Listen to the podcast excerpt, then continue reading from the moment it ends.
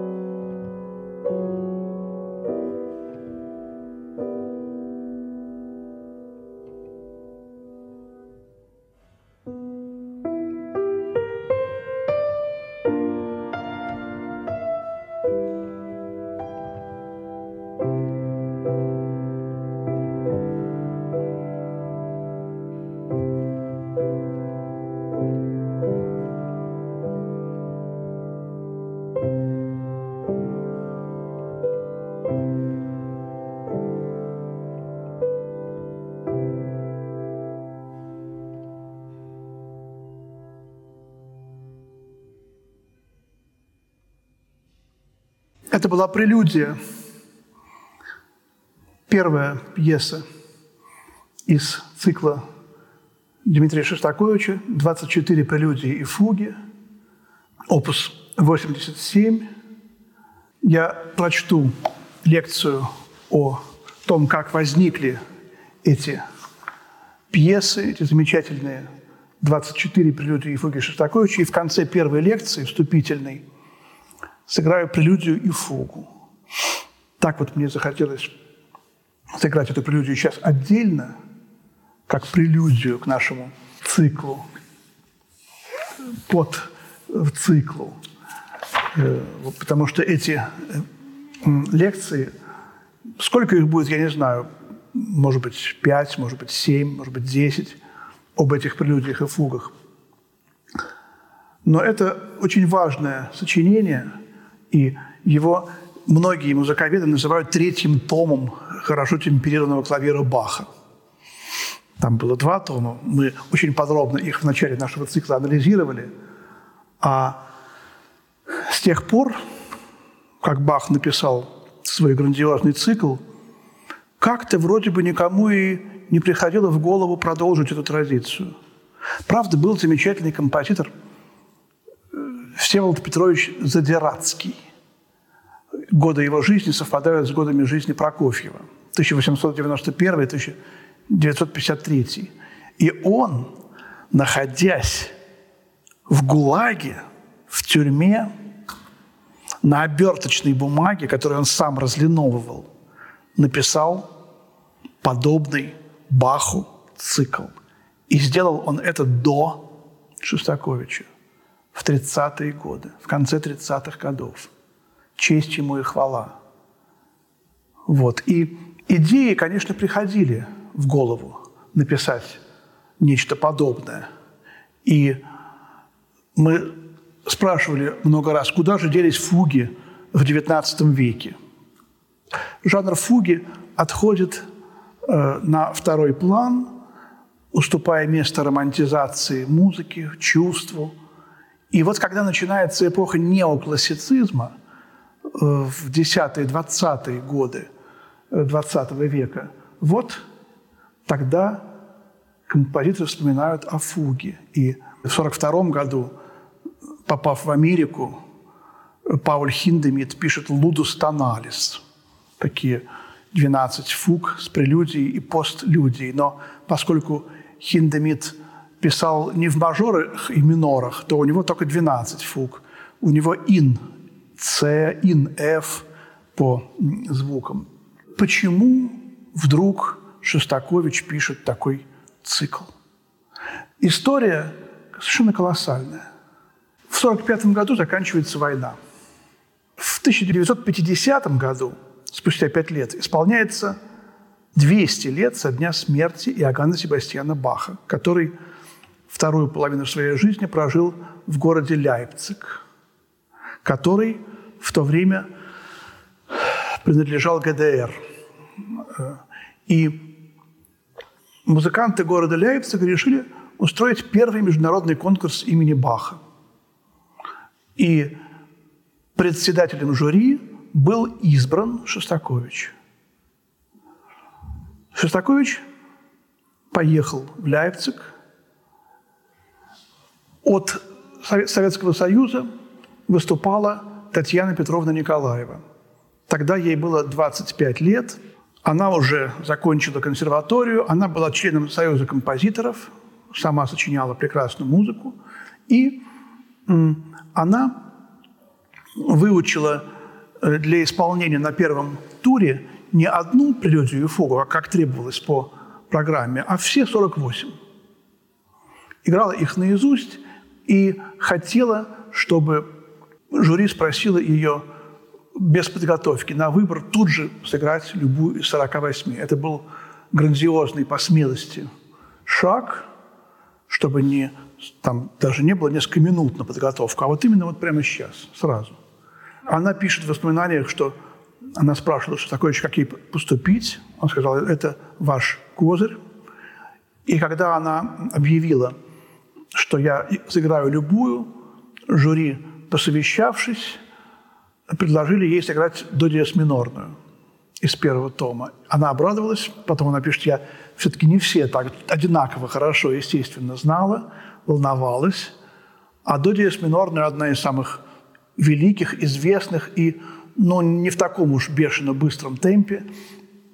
В общем, ее было проще э, ей сыграть. Она получила первую премию на этом конкурсе, Татьяна Петровна. И когда Шостакович сидел в жюри, то он спрашивал других членов жюри, почему вы не продолжаете вашу национальную традицию тех композиторов, которые были из ГДР. Ну, не знаю, что они ему отвечали. Трудно написать 24 прелюдии и фуги. И вот, видимо, в этот момент ему и приходит в голову идея написать вслед за Бахом такой цикл. Идея, правда, приходила ему в голову и раньше. В 1934 году у него был роман с Лялей Константиновской. Он, по-моему, уже был готов расписаться с Ниной Варзар, или даже уже, может быть, расписался, но вдруг его охватывает эта любовь, э, есть письма, два-три письма в день страстные, и этот роман, он объясняется с Ниной Варзар, и вдруг Ляля Константиновская от него уходит к э, режиссеру Роману Кармену. У Шостаковича страшный нервный срыв, надлом, и он пишет кому-то письмо. Я, наверное, больше уже не буду сочинять музыку, чтобы окончательно не потерять профессиональные способности, решил писать в день по прелюдии и фуге. Уже пишу четвертую. Получается очень плохо. Вот. И он бросил на четвертый. Потом найдены эти рукописи в его архиве. Он их не уничтожил каким-то образом. Три с половиной прелюдии и фуги. Потом он как-то объясняется с Ниной Варзар, их отношения восстанавливаются, они заключают брак, и этот брак до смерти Нины Варзар в 1954 году благополучно существует в течение около 20 лет. И вот эти три с половиной прелюдии и фуги, до мажор, ля минор, соль мажор и начало ми минорной, э, они были найдены в архиве, по-моему, в 2006 году они были найдены, когда было столетие. Обнаружили какой-то чемодан с какими-то рукописями Шостаковича. Самое интересное, что на четвертой прелюдии и фуге, э, или там, там как-то я, честно говоря, могу ошибиться, пусть меня поправят архивисты, занимающиеся Шостаковичем, музыка четвертой прелюдии и фуги должна была стать увертюрой к новой опере Шостаковича «Народовольцы». Потому что, как я говорил уже в 1932 году, была написана опера Катерины Измайлова, она была закончена. И вот э, потом были прелюдии, потом была виолончельная соната. И вот э, он хотел написать еще, не, даже не одну, а несколько опер, тетралогию, четыре оперы, посвященные жизни женщины в Россию. Первой должна была быть Катерина Измайлова, «Жизнь женщины в дореволюционной России». Затем вот опера «Народа вольца». «Народная воля» – это террористическая организация, которая, как мы знаем, принимала участие в покушении на царей, убийство царя Александра II осуществила. И вот там тоже, в общем, Софья Перовская, там были женщины в этой организации. Конечно, Шостакович не, не хотел, я думаю, восхвалять эту оперу. Но, как мы знаем, возникла статья «Сумбур вместо музыки», он понял, что писать оперы в то время в СССР опасно для жизни, потому что все поворачивается, так сказать, на политическую сторону, и это все истолковывается, и э, третья опера должна была быть. Вот, вот народовольцы превратились есть такая гипотеза в прелюдии и фуге. Тогда они начали превращаться, а потом они вот стали. Третья опера должна была быть 1905 год, «Женщина» в 1905 году, и у него была симфония 1905 год, 11 А четвертая опера – 17 год, и 12 симфония – 17 год. То есть э, можно, так сказать, э, в общем сказать, что оперное творчество Шостаковича – модулировала в симфоническое. И иногда вот удивляются, почему у Прокофьева так много опер, а у Шостаковича всего две с половиной. «Нос» – ранняя опера Катерина Измайлова и неоконченная опера «Игроки». Вот именно поэтому. Потому что он просто боялся. Просто что-то его останавливало, видимо, какие-то вот воспоминания о том, что произошло в его жизни – в 1936 году. А кто не знает, что произошло 29 января он находился в городе Архангельск, где играл с Кубацким свою виолончельную сонату и что-то еще, какой-то концерт был. И он пишет, что он стоял на морозе 30-градусном в очереди за газетой «Правда». И э, вокруг киоска все стояли, купив газету «Правда», и тут же ее читали на морозе. Потому что если ты не прочтешь сразу же эту газету, то ты можешь случайно поздороваться с врагом народа. А если ты с ним поздороваешься, ты автоматически станешь тоже человеком, поздоровавшимся с врагом народа и подлежащим, так сказать, репрессиям. И вот когда он купил газету и открыл ее, он увидел спины читающих эту газету и понял по этим спинам, что люди, так сказать, уже отворачиваются от него. И он уже искал в ней статью о себе. И он нашел статью «Сумбур вместо музыки», в которой прямо было написано, что Шостакович музыка крякает, ухает и так далее. Не буду сейчас вспоминать эту статью э, постыдную. Он носил всю, всю жизнь эту статью в нагрудном кармане пиджака – Э, собирал вырезки, посвященные критическим отзывам о этой опере.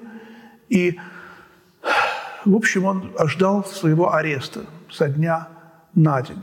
Вот что произошло. Он ночевал даже какое-то время на лестничной клетке. Но почему-то, к счастью, Господь его помиловал. Нужно было ему еще написать много гениальных сочинений. Нужно было ему стать славой советского искусства, русской музыки, славой нашего прекрасного э, духа русского, который, несмотря ни на что, он говорил, если мне отрубят руки, я буду писать музыку, держа ручку, держа перо в зубах. И я не сомневаюсь, что так бы оно и было. И когда произошло подобное событие в 1948 году, 10 февраля 1948 года вдруг, ну, конечно, не вдруг, это готовилось, выходит постановление о э, опере Мурадели «Великая дружба» и о формализме в советской музыке. И Мурадели – это только ширма, опера, в общем-то, так сказать, получила громадную рекламу, Мурадели был очень рад. Вот. А зверской критике подвергаются все величайшие композиторы. Прокофьев, Шостакович, Мисковский, Хачатурян и многие другие. Также все студенты консерватории, все это э, дальше, так сказать, эхом расползается. И не только композиторы, и музыковеды. И все это приводит, как многие современники этого события говорят, приводит все это к гибели и к краху русской музыки. Вот. Композиторы вынуждены каяться. Шостакович с трибуны высокой кается. Ему говорят, вы плохо покаялись, еще раз покаетесь. Арам Ильич Хачатурян кается. Ему говорят, вы плохо покаялись. Он более эмоциональный человек. Говорит, мне что, в морду себе дать, что ли? Это не вошло в стенограммы, но запомнили эту фразу Хачатуряна. И, а может быть, даже и вошло. Эти стенограммы у меня есть до сих пор, я не выкидываю их, потому что это прискорбный исторический факт. И то, как это постановление не было дезавуировано с десятилетиями, э, даже в 60-е годы еще говорили, а никто его не отменял. У Мисковского э, Началась онкологическая болезнь, в 50-м году он скончался. Прокофьев в 53 году скончался. Ну, вроде бы он был, так сказать, болен гипертонией, но это, безусловно, повлияло. Многие молодые композиторы э, впали в страшный творческий кризис, длившийся порой десятилетиями. А Шостакович, да, у которого пропали все заказы, он был уволен из консерватории – он пришел 1 сентября 1948 года, ему сказали, вы больше не работаете, вы даже ему, его не известили об этом. Вот. И из Московской, и из Петербургской уволили, и э, объявили, что все сочинения Шостаковича являются формалистическими, кроме, сейчас будете смеяться, э, гениального квинтета, ну, слова гениального не было, конечно, и первой части седьмой симфонии, а вторая часть уже формалистическая, ее уже запрещено играть. Естественно, ему было трудно очень выжить, потому что у него совсем не было денег. Он пишет какие-то э, сочинения, очень такие проникнутые советским э, духом, чтобы хоть как-то ему заплатили. «Над Родиной нашей солнце сияет», и «Песнь о лесах», и э, другие – Э, обращается к детской музыке, в которой тоже как-то можно более нейтрально идеологически быть выдержанным. И главное, что он пытается осмыслить э, происшедшее. О симфонии пока нет речи.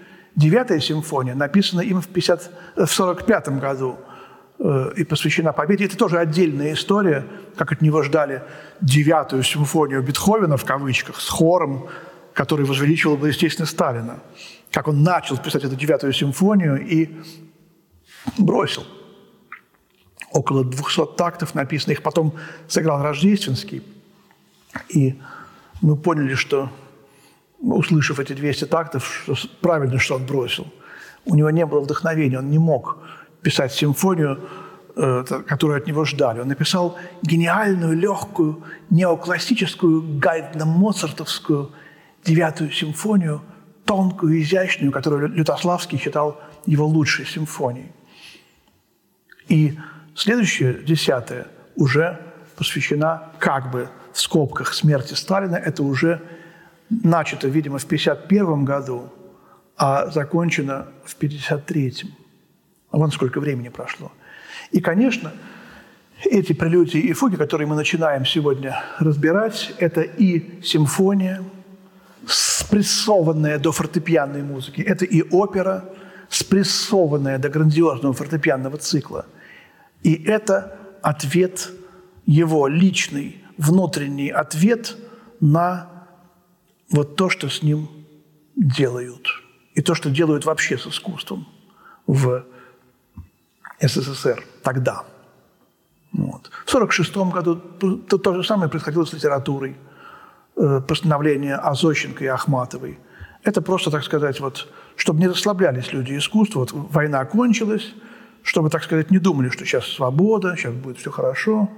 Вот такие вот э, акции проходили, чтобы воспитать наш творческий дух, чтобы э, мы были еще сильнее, еще, так сказать, не, более несгибаемы, и чтобы мы понимали, что вот это чувство сопротивления режиму, оно есть, и оно нас подвигает на борьбу с этим режимом. Вот Шостакович оказался крепким композитором, и он ответил. А как он ответил? Он ответил музыкой, которая идет два с половиной часа примерно. Эти прелюдии и фуги идут. Иногда три их играют – там нет ни единого слова, как у Баха э, в его хорошо переданном клавире.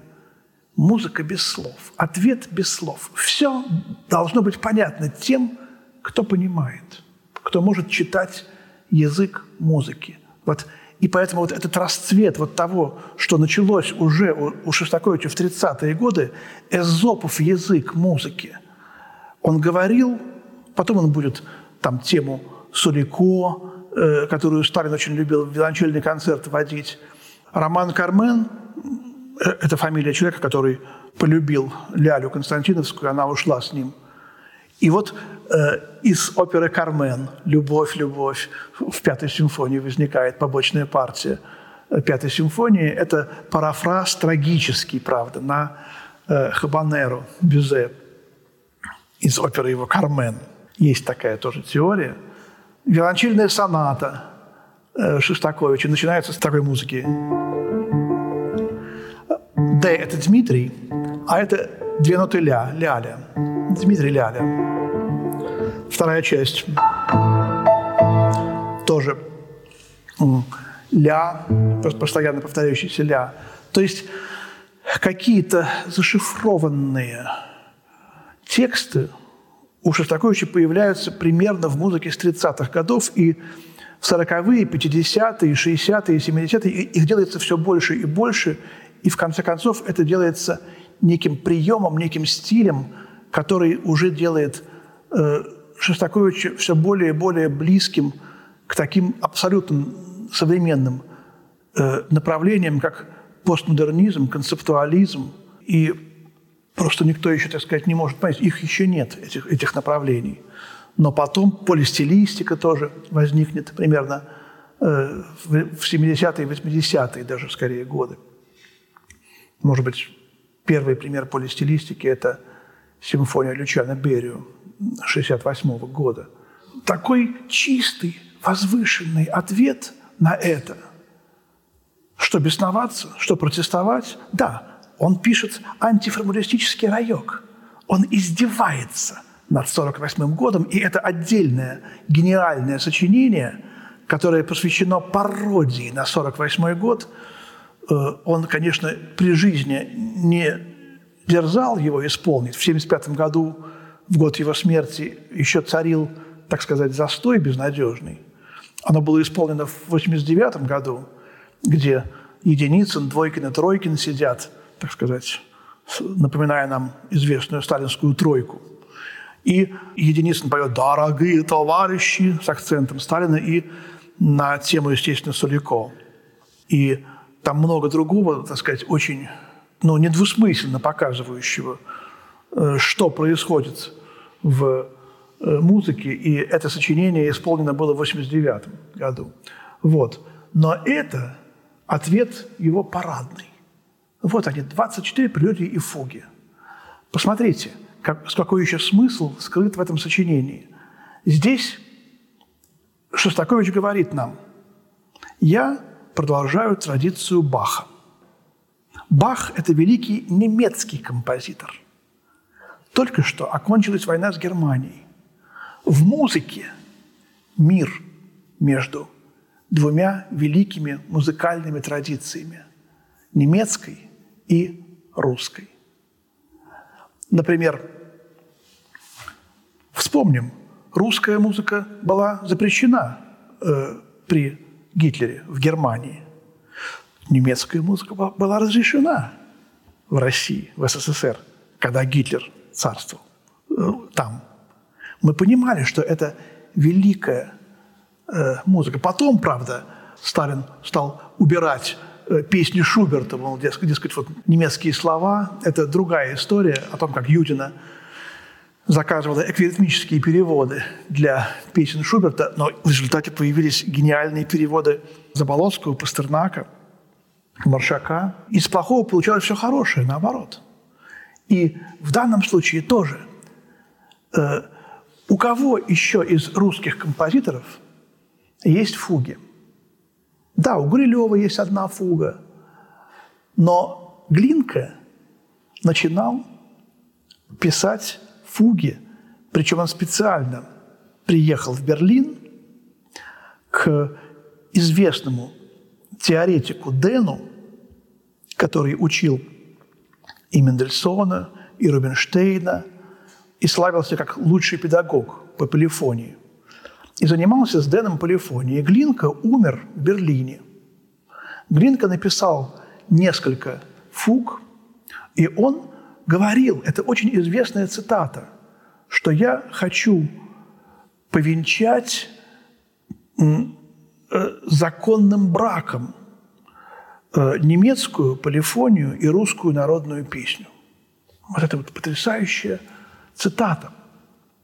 И э, то, что Глинка только наметил, а Глинка почти все гениальное в музыке наметил. Симфонию он начал, но не закончил – и русские композиторы писали после него гениальные симфонии. И вот так же и фуги.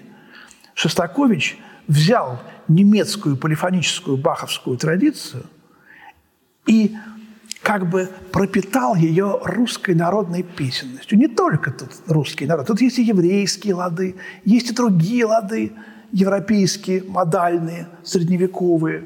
Но в сущности э, в Шостаковиче жила вот эта вот мощная его пропитанность Чайковским, Мусорским, Прокофьевым. И все это чувствовалось в этой музыке, и все это как бы пропиталось Бахом. Мир между двумя великими э, культурами, немецкой и русской. Идея этого сочинения – мир. Идея этого сочинения – красота. Он не сердится. Первая прелюдия и фуга до мажор проникнута божественным покоем. Она проникнута э, олимпийской красотой, красотой вечной природы. И вот эти первые аккорды, которые мы услышали в начале лекции –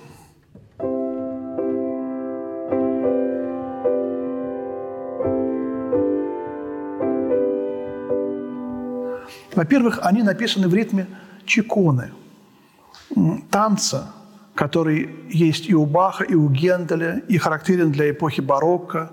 Четверть, четверть с точкой и восьмушка. Во-вторых, э, этот ритм будет в 24-й прелюдии.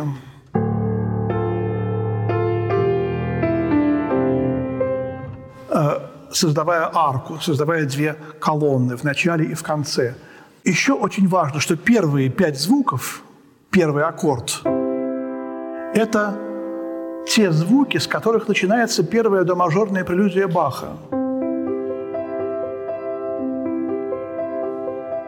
Только они взяты вместе. Вот. Этот же прием будет восьмой прелюдии фуге. Шостаковича. Прелюдия начинается у Баха 14 с этих же звуков. Э, у Баха 14 потому что Бах идет по хроматической гамме. До мажор, до минор, ре бемоль мажор или до диез мажор, до диез минор, и фа диез оказывается 14 Шостакович использует э, систему Шопена, Скрябина, то есть до мажор и параллельный минор, соль мажор, параллельный минор. И поэтому другие, другая нумерация. Еще очень много ассоциаций в этой прелюдии семантических, таких содержательных ассоциаций – Э, например, с Чайковским.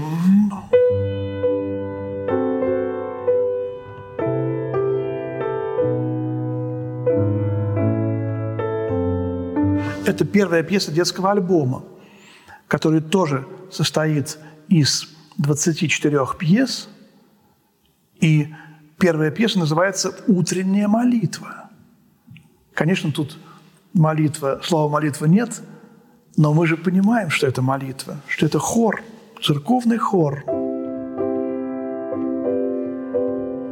Вот, хотя очень был далек Шостакович от церкви, в его письмах мы буквально вот наперечет встречаем упоминание Иисуса Христа, но это только внешне, потому что внутренне он был связан многовековой культурой с русской церковной православной традицией. Это все осталось подспудно, подпольно. В прошлый раз я говорил, да, буквально вчера мы записывали лекцию, она не вошла в этот цикл, о том, как римский Корсаков говорил, после смерти физического тела чернота и пустота, ничего нет.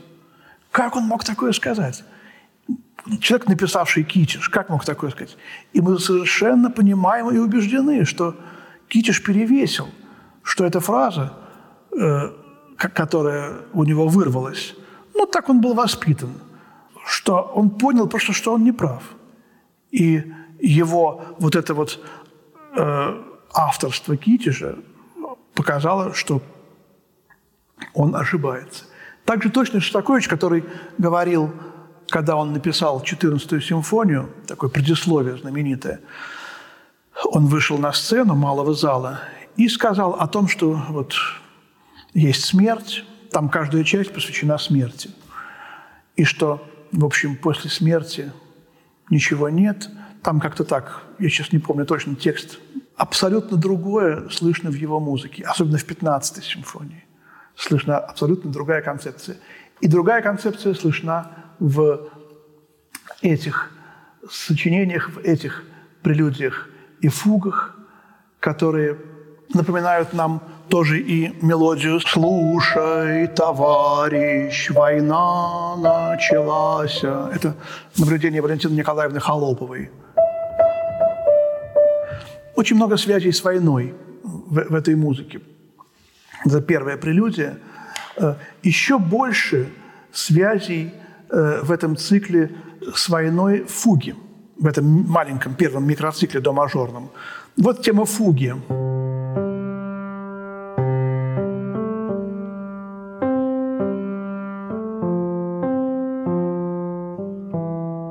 Вот. И это прямая цитата из э, хорового сочинения Шостаковича «Песня о лесах». И там бас поет в первом же номере «Победой кончилась война» на слова Долматовского. «Победой кончилась война». Мы узнаем в этом музыку, посвященную победе. Но теперь самое главное. Вот видите, первая ступень, пятая и шестая. Вот эта интонация «та-та-та-та», она постоянно в наших лекциях возникала, когда мы говорили о Бахе. Помните?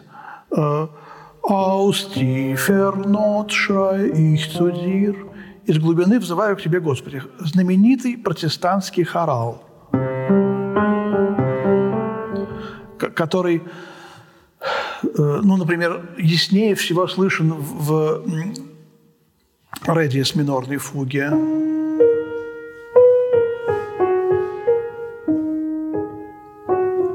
Вот, и это редиес минорная фуга, в которой он слышится просто почти цитатно – вот она же цитируется у Шостаковича в своей ми бемоль минорной ангармонической фуге. Посмотрите.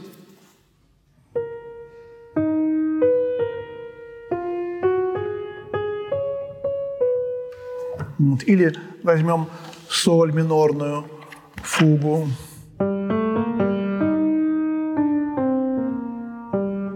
Или до диез минорную фугу возьмем десятую. То есть везде, в сущности, вот эта тема.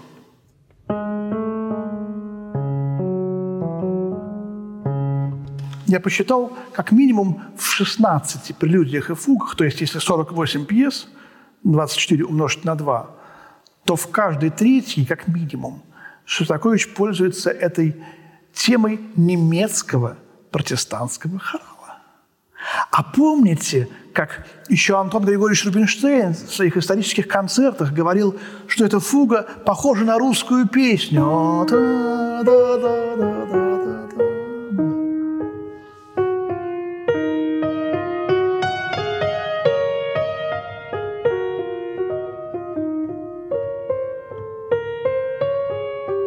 Вот.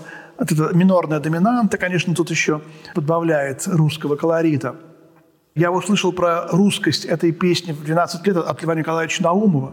И, конечно, вот эта таинственная связь этого протестантского хорала с русской народной песней и таинственная связь музыки Баха с русской народной песней, она вот здесь коренится. И, конечно, Шостакович это все прекрасно понимал.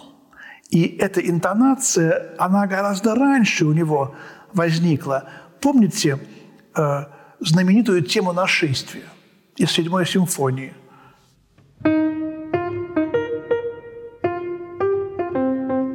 Помните какой-то аккомпанемент? Аккомпанемент –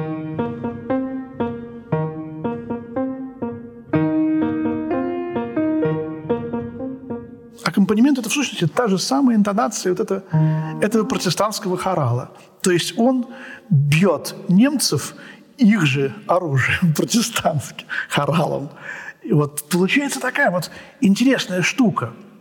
Я, конечно, очень сильно преувеличиваю, когда «бьет немцев», потому что эта интонация, она просто после Баха проникла во всю музыку. Мы знаем, что она, уже и Рахманинов тут,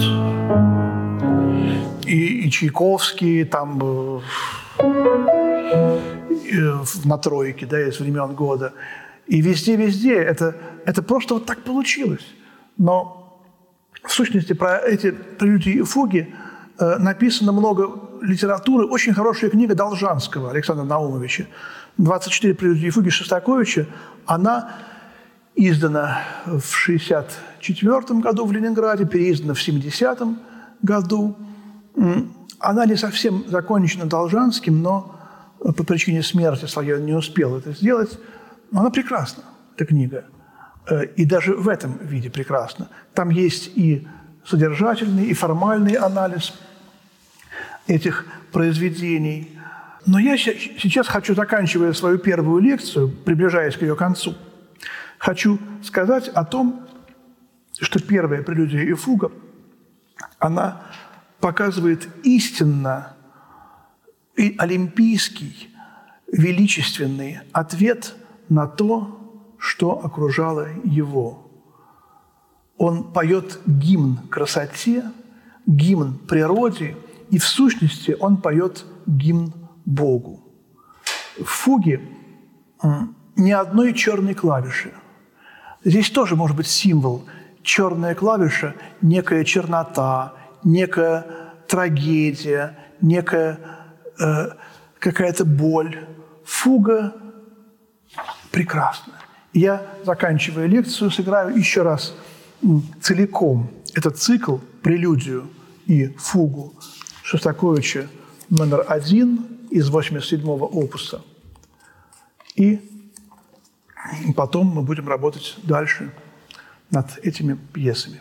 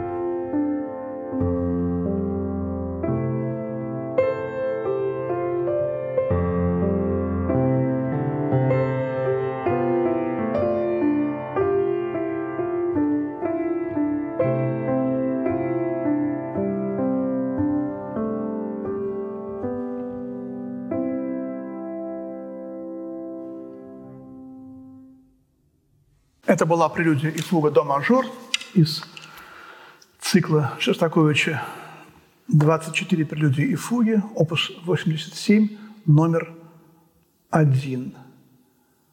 Спасибо, друзья. До свидания. Всего доброго. До следующей лекции.